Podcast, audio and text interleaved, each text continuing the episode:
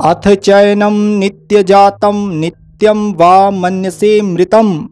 तथापि त्वं महाबाहो नैवं सोचितुमर्हसि किंतु यदि तू इस आत्मा को सदा जन्मने वाला तथा सदा मरने वाला मानता हो तो भी हे महाबाहो, तू इस प्रकार शोक करने योग्य नहीं है।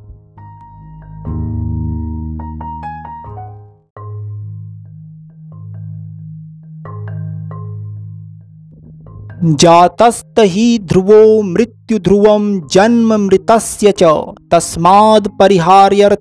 न तुम सोचितुम अर्हसी।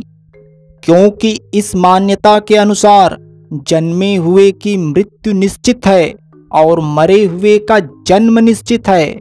इससे भी इस बिना उपाय वाले विषय में तू शोक करने योग्य नहीं है।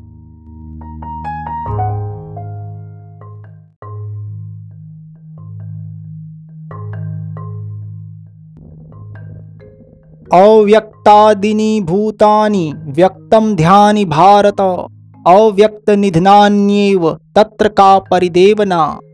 हे अर्जुन, संपूर्ण प्राणी जन्म से पहले अप्रकट थे और मरने के बाद भी अप्रकट हो जाने वाले हैं। केवल बीच में ही प्रकट हैं।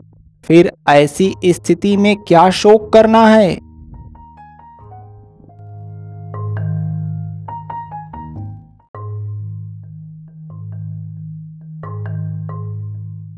आश्चर्यवत् पश्यति कश्चिदेनम् आश्चर्यवद् वदति तथैव चान्यः। आश्चर्यवचनैन्मन्यः शृणोति, श्रुत्वाप्येनं वेद न चैव कश्चित। कोई एक महापुरुष ही इस आत्मा को आश्चर्य की भांति देखता है, और वैसे ही दूसरा कोई महापुरुष ही इसके तत्व का आश्चर्य की भांति वर्णन करता है।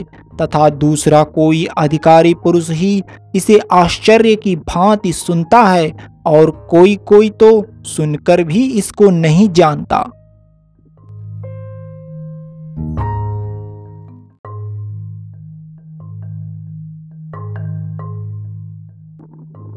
देहि नित्यं वध्योऽयं देहि सर्वस्य भारत, तस्मात् सर्वाणि भूतानि न त्वं सोचितुमर्हसि हे अर्जुन, यह आत्मा सबके शरीर में सदा ही अवध्य है, जिसका वध नहीं किया जा सकता। इस कारण संपूर्ण प्राणियों के लिए तू शोक करने योग्य नहीं है।